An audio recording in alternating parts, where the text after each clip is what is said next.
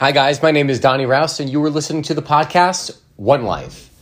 Today, I'm going to talk about coffee. So, I recently just came back from a trip to Vietnam, and of all the places that I've visited in all my travels, which includes 49 different places right now, Vietnam was one of my favorite for coffee, and I'll tell you why. The Vietnamese have this very, very big coffee culture. In Hanoi alone, seemed like every single block was cafe after cafe after cafe. And the quality of the coffee that you get in Vietnam is it's just this rich, magical like elixir that when you're drinking it, it just makes you stop and notice the flowers and the sounds of horns coming by and the lack of traffic lights and scooters zigzagging every which way. It really kind of sets you in that present moment. So, what I wanted to do on this podcast here is I wanted to talk about the brewing method most commonly used in Vietnam. And I know I'm going to butcher the name of it because I'm not sure how to pronounce it, but I'll do my best. And then also the three most popular preparations that they use for Vietnamese coffee. And those preparations are the egg coffee, which you've probably heard of before, coconut coffee, and coffee with condensed milk, if I'm not butchering this again, cafe soda. Let's start with the oh, actually let's start with the brewer. So the brewer itself is this little thing. I think it's called a fin or pin. P I N is the name of this Vietnamese, otherwise called the Vietnamese brewer.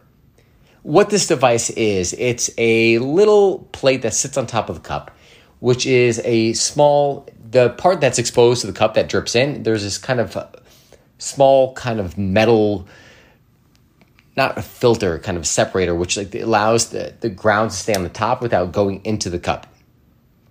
And i'll give you the actual process for brewing this. So this uh, you put the ground coffee into this brewer. For the ratio is for one serving so i do 25 grams of coffee. This is what i was told by one of the top cafes in vietnam.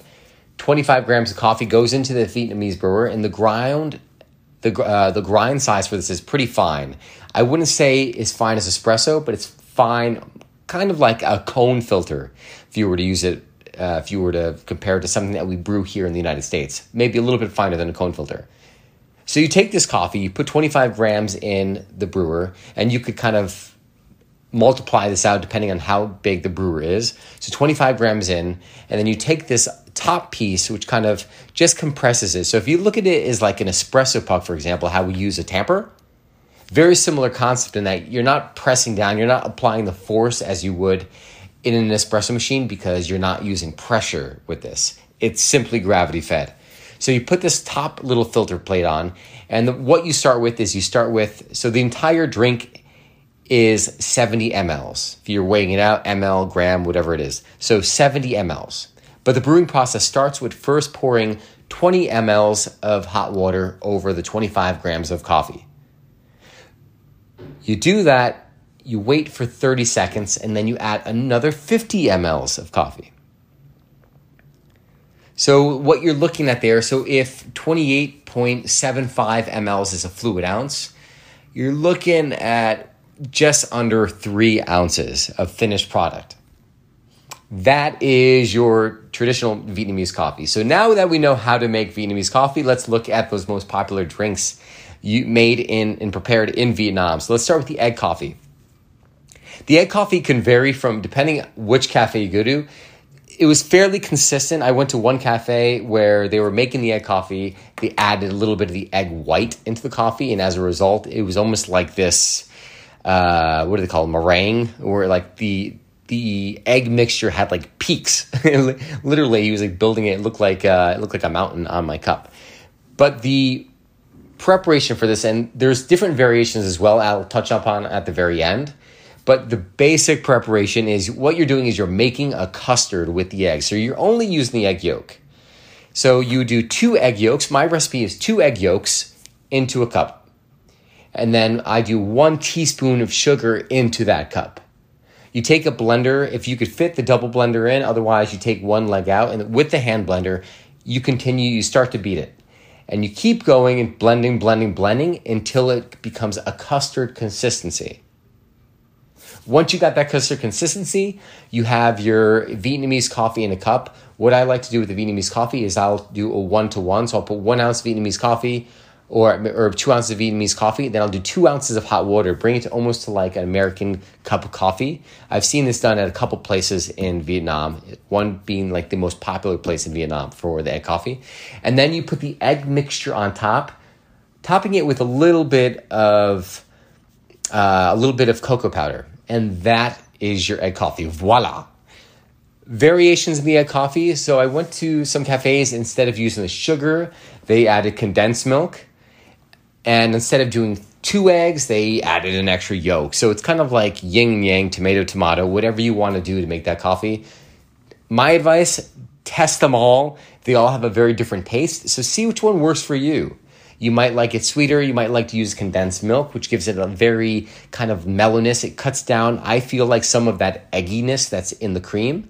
I personally like the way that egg tastes, uh, um, complements the coffee, and it makes it almost taste like a tiramisu. So I prefer two eggs with the one sugar, but you do what you want, taste them all, and decide that way. Second preparation, the coconut coffee. So in the coconut coffee, they do your Vietnamese coffee, how you started with, and they, they don't water that down. So that Vietnamese coffee is kept in its full strength form. So you, there's no watering that down. But with the coconut, you have a couple options. I've seen it done differently. Basically, it's just variations of how much coconut cream they use to condense milk. But those are the primary two ingredients condensed milk, coconut cream. Not coconut milk, coconut cream. So you have the coconut cream, and you do it's. The, I found what I like is a two to one ratio. I've seen some ratios where they do like a three to one or a four to one. Personally, I think when you do a one to one or a two to one, you get more of that coconutness because the coconut cream by itself is not very, it's not sweet at all. But when you add the coconut cream to the condensed milk, the condensed milk, that sweetness the condensed milk brings out that coconut flavor. So I like a two to one, and if you want even a little sweeter, do a one to one ratio.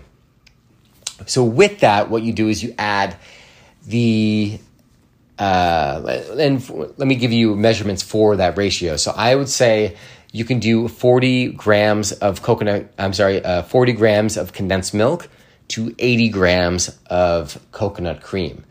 So you put this mixture into a blender, and some you might have to increase the ratio, like the, the serving size, so maybe twice the amount of what I just stated.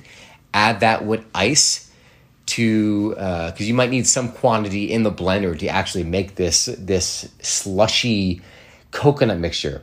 When you're making the ice into that blender, you want to use crushed ice as opposed to the full cubes just because sometimes the cube doesn't fully crush or blend in and then it just doesn't taste right. It, you know, you'll get like a big cube when you're drinking it. It's not a good mouthfeel.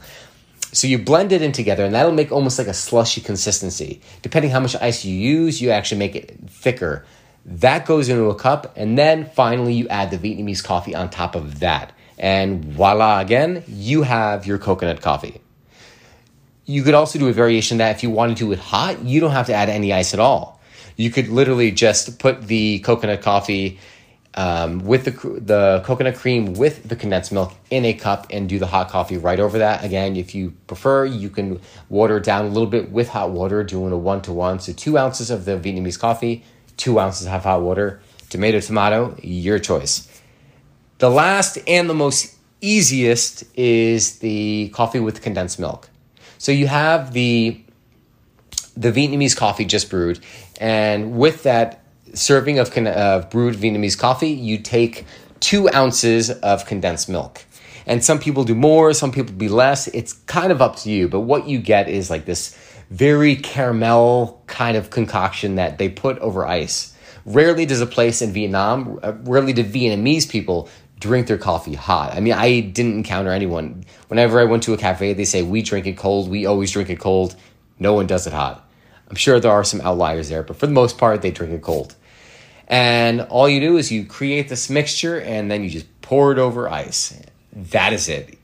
Easy breezy. And the name for that is Cafe Cafe Suda. If I'm not butchering the name. I have a very hard time pronouncing if it's not Italian.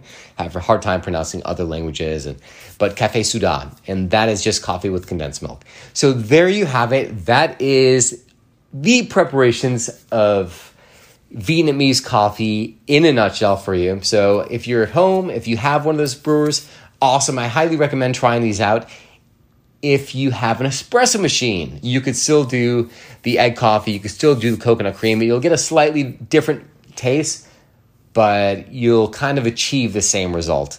There were places in Vietnam, rather than brewing the Vietnamese coffee, and these were more of like that third wave kind of uh, the third wave vibe, which when I go to a place, I like to experience coffee the way they drink coffee. I don't like having espresso. If I wanted espresso, I'd go to Italy. or if I want to have American drip coffee, I'll stay in the States and I'll drink coffee there. So I like to have coffee in the methodology in that way that they are traditionally drinking it in that origin. Um, but so long story short, you can use espresso if you prefer. So that is it, guys. Thank you for tuning in. I hope you have tons of coffee in the upcoming year, and I will talk to you soon. Cheers.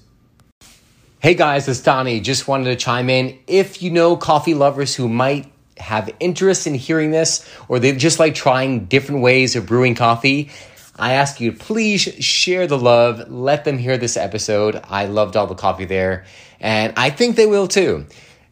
If you want to subscribe, you can subscribe to my podcast. Check me out on Facebook, www.facebook.com forward slash Donny, D O N N Y, Raus, R A U S or you can tag me or look find me on Instagram, D O N N Y R A U S. Uh, follow me, connect with me, tell me if you enjoyed the episode, if you tried the episode or the coffees, and you maybe you have some questions. That is the place for you to ask them. Thank you so much, guys. Have an awesome new year, and I look forward to connecting with you again soon.